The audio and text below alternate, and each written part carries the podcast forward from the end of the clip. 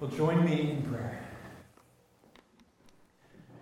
That's our prayer, Lord, that you would speak and keep speaking and keep speaking and keep speaking until your church is built and until the earth is filled with your glory. You are the God who speaks and who keeps your promises. You are the God who has promised to set all things right. We confess that um, we often find ourselves over anxious and paralyzed by looking around and seeing the little that we see and understand. And in those moments, in those seasons, we find that we don't trust you the way that we should. You who see the whole canvas, the whole picture, all that is going on. And so this morning, help us to trust you rather than what we see. We pray this in Jesus' name. Amen. Y'all can have a seat. And as you do, go ahead and turn over to Romans chapter 8.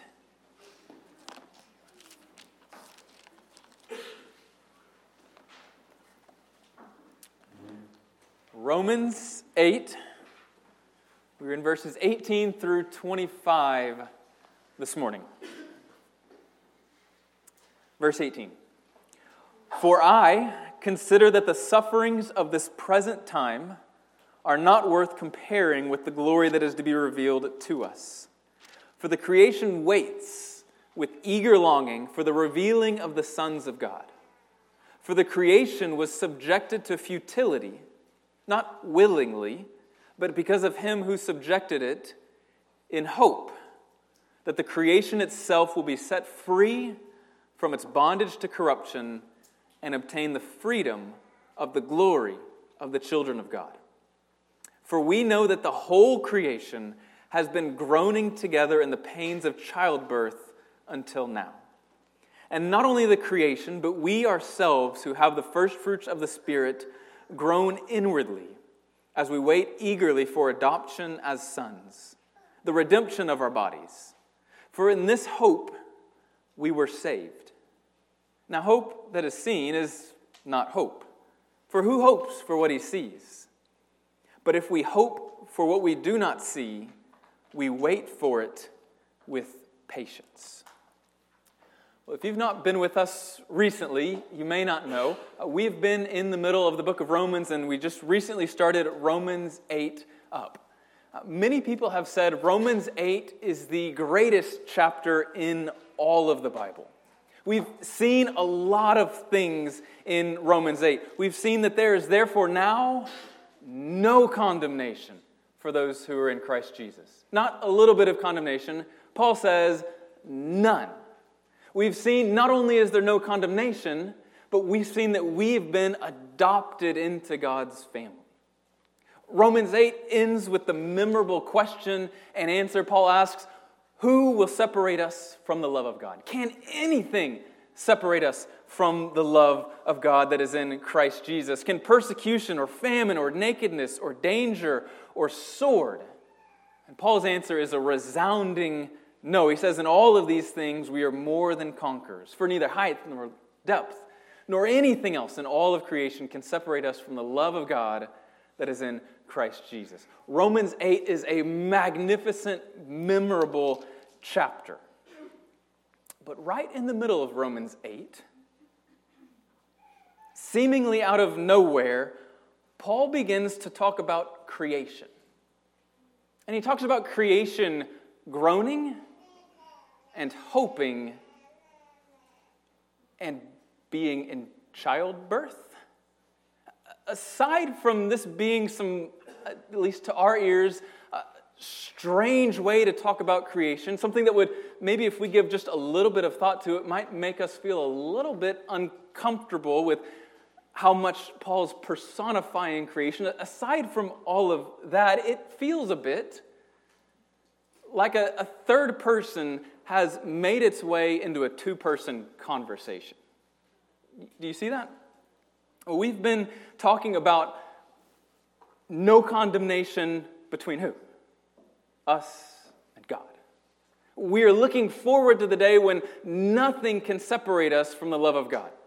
That's a conversation, it, seems, about us and God. And in the middle of Romans 8, something interesting, something maybe a little confusing happens. All of a sudden, Paul pivots and starts talking about creation and groaning and waiting and being in labor.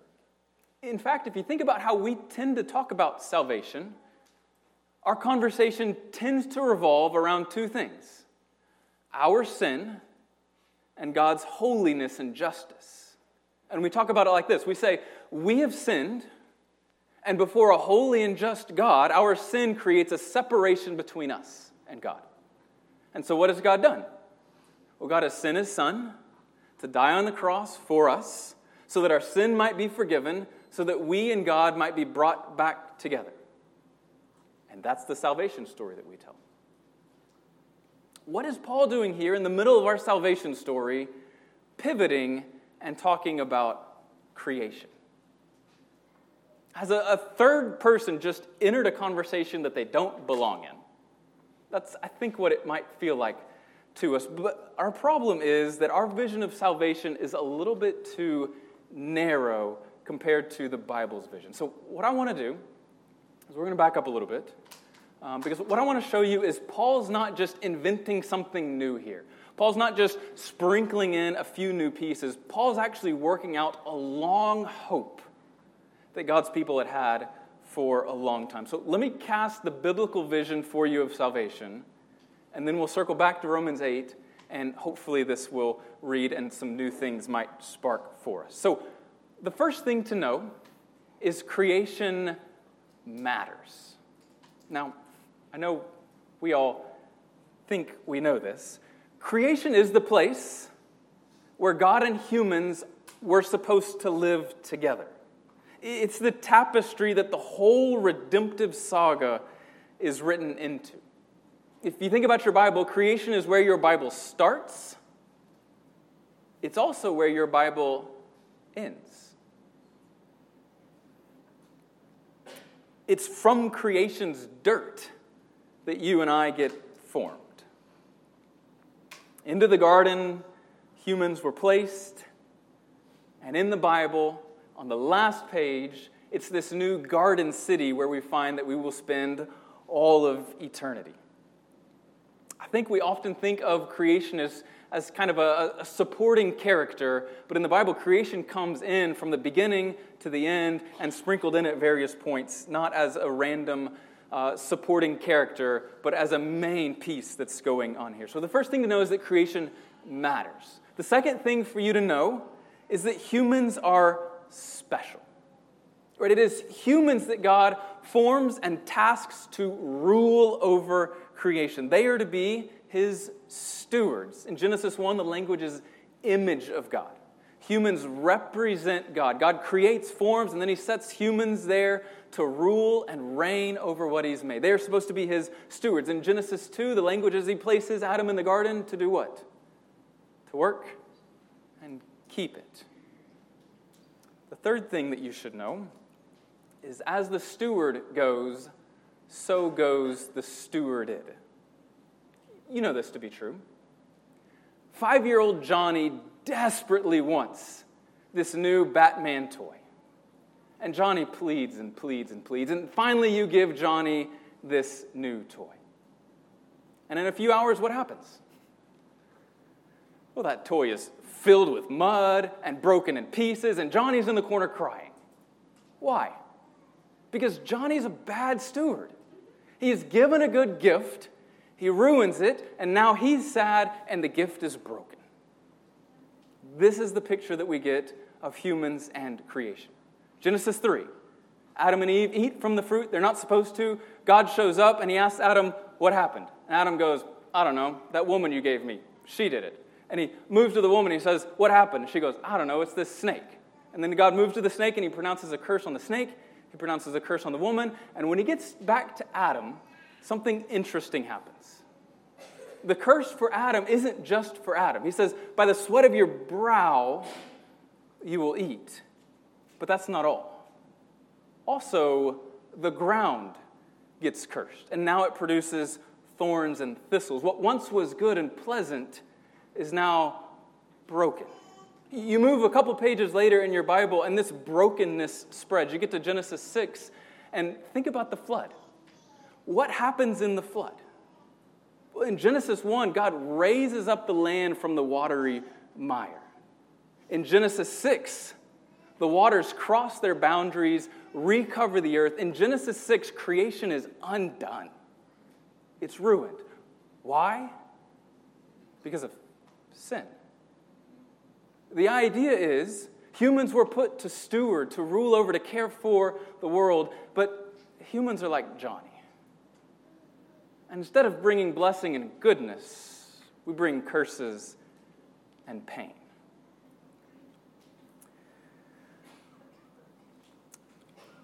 And the fourth thing you should know is that redeeming humans then means also what humans were supposed to steward gets redeemed as well. For God to deal with the problem of sin means to also deal with the effects of sin. And once you start seeing this, you see it pop all over the place. Over and over and over again, you'll see this pattern in your Bible. God rescues his people, and after that rescue, the next thing that you see happen is creation is restored. So think about Isaiah 11. That's a familiar passage for us. In Isaiah 11, it comes right after God has redeemed his people. And the outflow of this redeeming of his people is Isaiah 11 starts talking about some strange things happening. Wolves and lambs lay down together. A little child is running along and plays in the hole of a poisonous snake, and nothing happens. A little child leads along vicious carnivores like on a leash. Why does all this happen? It happens because when things are set right between humans and God, that spills out, and everything then gets set right. I have a, a copy of a painting in my office. We've got a picture so you can kind of see what this is. This is by a guy named Edward Hicks. It's called The Peaceable Kingdom, and it's a, a painting off of Isaiah 11. And in it, you see what we've just talked about a wolf and a lamb laying down peacefully together. You see a child playing in the hole of a, a snake. Things are, are peaceful. I have this to remind myself that when things seem chaotic, when everything seems to be caving in on itself, our God is the God who's promised to set things right and to bring a peaceable kingdom. You see this in places like Isaiah 65. In Isaiah 64, God redeems his people, and in Isaiah 65, there's talk of a new heaven and a new earth, complete, Isaiah says, with no crying, with no stillborn children again, with a wolf and a lamb napping together. And by the way, the very last pages of your Bible embody the same thing. God redeems his people. And what follows? Revelation 21 new heavens, new earth. There's no more weeping or crying or pain, for the former things have passed away. Behold, I make all things new. And so, also here in Romans 8, Verse 21, Paul says, The creation itself will be set free from its bondage to corruption. So, what I want to do, I want to go back to Romans 8. We can't go back there often enough. And I want to reread verses 18 through 25 one more time for us. Hopefully, this time with a, a little bit of background in our mind as we see the way that God works and moves in history. Um, and maybe some of this stuff will pop in some new ways. Verse 18, Paul says, For I consider that the sufferings of this present time are not worth comparing with the glory that is to be revealed to us. For the creation waits with eager longing for the revealing of the sons of God. For the creation was subjected to futility, not, not willingly, but because of him who subjected it, in hope that the creation itself will be set free from its bondage to corruption and obtain the freedom of the glory of the children of God. For we know that the whole creation has been groaning together in the pains of childbirth until now. And not only the creation, but we ourselves who have the first fruits of the Spirit groan inwardly as we wait eagerly for adoption as sons, the redemption of our bodies. For in this hope we were saved. Now, hope that is seen is, is not hope, for who hopes for what he sees? But if we hope for what we do not see, we wait for it with patience. So, in the last bit of time that we have, um, I want to help us see three things that Paul highlights. So, Paul highlights in verses 18 through 20 our present situation. And it's a, a rough situation. We'll talk about it in just a minute. In verse 21, Paul points us to our future hope. And in verses 22 through 25, Paul then says, Well, our future hope isn't where we are just yet. So, what does our present work look like after we've seen this future hope? So, uh, we'll start at verse 18 with our present situation. Now, you'll notice this is felt pretty sharply. You remember where we ended last week? We ended last week in verse 17, and Paul said that we were to be heirs. That's a positive, high, good thing. And in verse 18, he turns sharply and he starts talking about his present sufferings. I find it refreshing that Paul is able to look his suffering in the face. He doesn't downplay it, he doesn't push it away, he doesn't act like it's not that big of a deal. This is a different, I think, reality than the world that we live in and how we think about suffering. Either you'll find most people just cover up their suffering and pretend that it doesn't matter, or people will find themselves overwhelmed by their suffering and stuck in their suffering. But notice what Paul does. Paul compares his suffering. Now, it's important that we get this right. When Paul compares this suffering, he's not saying that his suffering is small. He's saying that the glory to come is great. This isn't a downplay of a suffering, it's a realistic view of how great the coming glory is.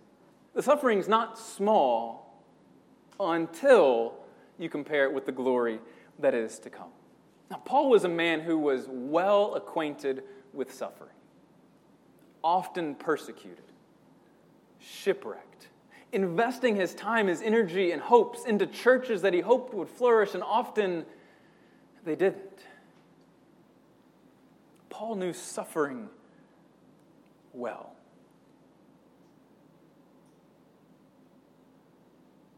And he knew that things weren't the way that they ought to be. And that's true of those who follow Jesus. But suffering is even broader than that. Suffering doesn't just come to those who follow Jesus, but it comes to all humans. You think about warfare, famine, disease, rivalries, dissensions. There's a thousand ways to suffer and die. We humans seem to always be right on the edge of destroying ourselves. That's bleak. But Paul's not done. For it's not just you and me that find ourselves in places we wish we weren't. Paul says the same is true of creation. In our present situation, creation is also suffering. You notice Paul says that creation is waiting eagerly for the revealing of the sons of God. Creation's on the edge of its seat, waiting for this to happen. Why? Verse 20 Creation was subjected to futility, to vanity, to sterileness, or as verse 21 says it, creation is in slavery, in bondage to corruption. Creation's unable to do the thing that God has tasked it to do. It's constantly unwinding, undoing, decaying, rotting, wearing out, and breaking. In Genesis 1, the idea was creation was to flourish, it was to produce fruit and good things, it was to be a place of abundance. But the creation we know is a place of scarcity. Too much rain, and crops die. Too little rain, and crops die. The only thing that grows easily are the things that you don't want to grow. And if you've ever built anything, you know the sad reality is the moment that you finish, decay starts. Creation is plagued by hurricanes, by fires, by droughts and floods and tornadoes. Just recently, deadly earthquake in Morocco. Hurricane Lee is approaching in less than 24 hours, bumping up from a category one to a category five. The lush Hawaiian island of Maui burned. On and on and on.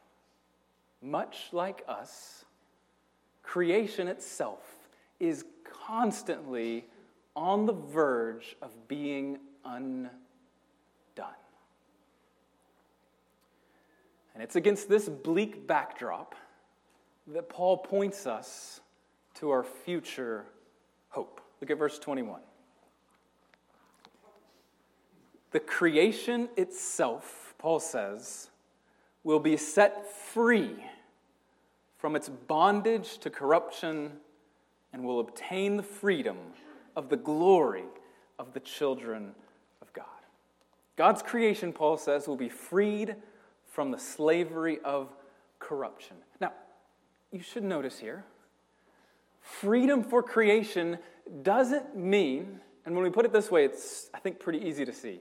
Freedom for creation doesn't mean creation is then free to do anything that it wants. Freedom for creation means freedom is finally able to do what God has tasked it to do.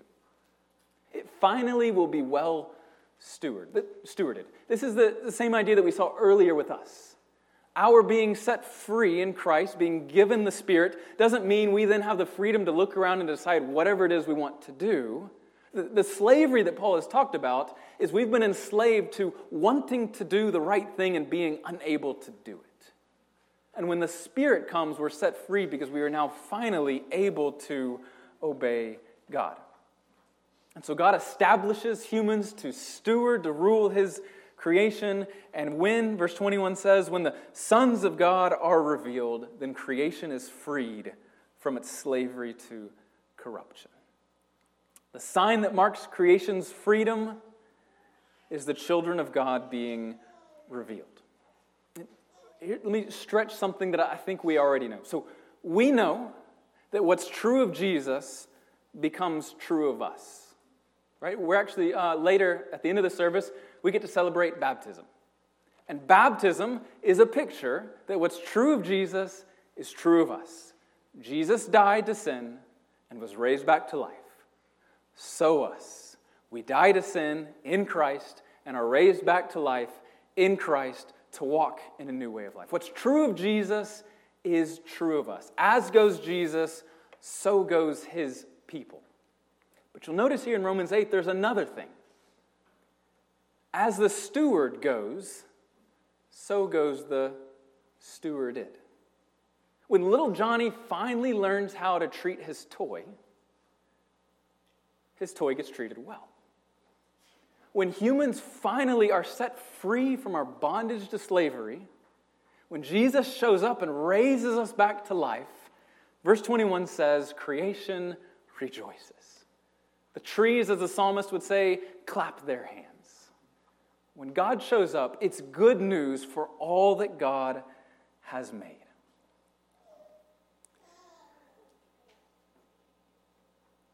Freed, remade, glorified. We often use those words to talk about what happens to us when Jesus makes us new. We use these words to talk about what happens when Jesus shows back up. In the biblical vision, these words also get applied to all that God has made. That is, after all, what Revelation 21 and 22 are about. That's what Isaiah 11 and 65 are about, and that's what Romans 8, seemingly out of nowhere, at least to the, how we often read our Bible, creation pops up out of nowhere. But for Paul, this isn't out of nowhere. This has been the hope all along. That when God shows up, when God sets things right, when sin is dealt with, when we are raised back to life, so finally flourishing and joy comes. That's, that's where we're looking forward to. But Paul knows, and you know, that's not our present reality. So in verses 22 to 25, Paul points us to our present work. So the question is this For those who have eyes to see that future hope, how then should we live now? And you'll notice, as has been the case all through Romans 8, Paul is tying everything to the Spirit. So here, he says that we have the first fruits of the Spirit. And you know what the Spirit does? The Spirit enables us to live in the now as if we were already in the soon to be. Right? Think about this. This is what makes the church in Acts look so different. In Acts 2, we read about this church that's gathering together and giving themselves to the teaching of Jesus. We read about this church that gathers together and shares their things so that if somebody doesn't have something, that need is quickly met. Why does the church act this way? Well, the church acts this way because the church has the Spirit. And the Spirit enables God's people to live now as if we are in the not yet. Our age right now operates on selfishness and pride, on vindictiveness, on greed, on looking out for ourself. But the Spirit enables us to live out of selflessness and humility and forgiveness and loving God and others. We live as if we were in the future age when we are in the age right now. And two of the works that Paul says here that the Spirit does in us are, uh, it's a strange set. Notice what it is that Paul says that the first fruits of the Spirit does in us. It causes us to groan this is verse 23. As we wait. Now, you won't find these two in Paul's list of the fruit of the Spirit. But here in Romans 8, Paul says the Spirit brings about groaning and waiting. And here's why you are bothered by the Texas heat not just because it's miserable, like it is. But the reason that it really bothers you is because you know what air conditioning feels like. Right? It bothers you in a way that I assume it wouldn't bother you if you had never felt air conditioning before. The heat feels worse because you know something better. So, why is it that we who have the Spirit groan? Because we know something better. We know what's to come, and when we know what's to come and we look at what is, the right response is groaning as we wait. So here's the connection here we groan because we look forward to something better.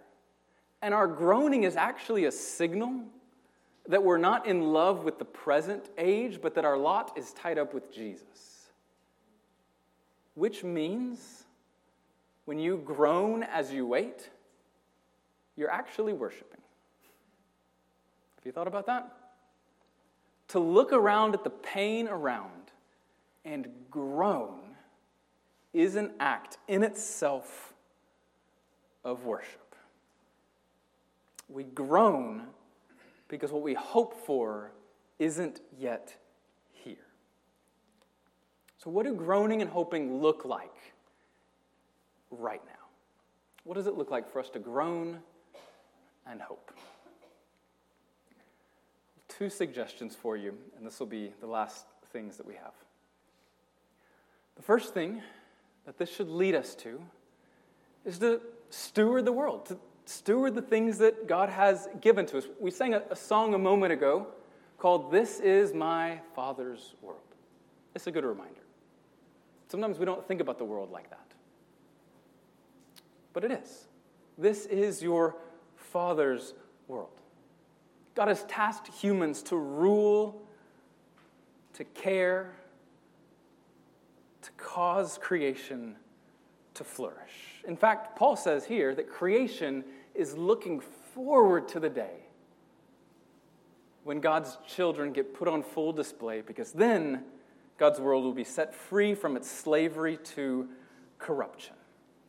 And if the Spirit enables us to live now as if we were in the age to come, then the call for us is to steward the things that we have. Take care of your Father's world. F.F. Bruce, a really helpful exegete, uh, he says this commenting on Romans 8. He says, Even now, man, who by selfish exploitation can turn the good earth into a dust bowl, can by responsible stewardship make the desert blossom like the rose. And so then he asks this question What then will be the effect of a completely redeemed humanity on the creation entrusted to its care? And your imagination can run wild with that. This means that we don't live in a wasteful excess, right? We don't use all the resources we have around us just because they're there, but we live simply so that we can share with our neighbor. Martin Luther, the reformer, uh, was once asked an interesting question. Someone asked him, If you knew tomorrow would be the end of the world, what would you do today? It's an interesting question for a thought experiment. His answer is a little surprising. Luther said, Today, I'd plant an apple tree. Strange thing to do, knowing that tomorrow marks the end. Luther was a man who understood Romans 8. We do things now not worried about if we personally will get to see the good of it. Groaning and hoping looks like taking care of the things that God gives to us. But here's the second thing that groaning and hoping looks like it looks like us taking heart in suffering. We sang a song a moment ago that said, Though the wrong seems oft so strong, God is the ruler yet. And here is where I think the main implication of what Paul has to say to us in Romans 8 is. Remember verse 18. Paul looks at his sufferings and he says, These sufferings aren't worth comparing to the glory that is to come. Why does he say this? Well, he says this not because his sufferings are little. We know Paul suffered much. He says this because he knows the glory that is to come is far, far greater. This is an exaltation of the glory that then makes the sufferings look small. You think about how Hebrews talks about Christ's suffering. None of us would say that Christ suffered little, but Hebrews does talk about Christ looking at his suffering as joy. But why would Jesus be able to look at his suffering as joy? Because the glory that was to come is so much better. And as goes Jesus, so goes his people. So Paul says, I look at my suffering, and it's not even worth comparing to the glory that is to come. So, how do you, how do I, how do we endure the struggles, the suffering, the brokenness all around us. How do you handle it when you feel like you've finally made a breakthrough with your kids and then you realize you haven't? Or when you feel like you've finally made a breakthrough at work and it doesn't pan out. You feel like you finally patched things up with a friend that you care about, and you realize you haven't. You've been sharing the gospel with somebody, and you think they finally got it,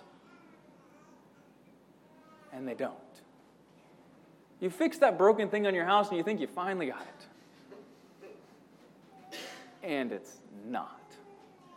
How do you deal with sufferings of all shades and stripes? The answer is you groan and you hope. This is the work that the Spirit works within you because as you groan and as you hope, you find yourself in a position where you can work and labor by the power of the Spirit for the glory of God. And we know that the glory of God is also for the good of us. So, you us who have the Spirit, who know what should be, and who also know that what is is not that. The task for you, in the meantime, is to groan and hope in trust that the God that you worship is powerful, able, and faithful. Let's pray. Father, you are worthy of worship. You're worthy of worship because you are glorious and beautiful and wonderful. You are also worthy of worship because you are faithful. You complete what you start, you don't leave things undone.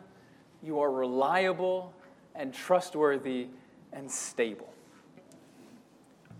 And as we enter this week into all kinds of things that are unreliable and unstable and untrustworthy, I pray that those things would push us to place our eyes not on those things, but on you.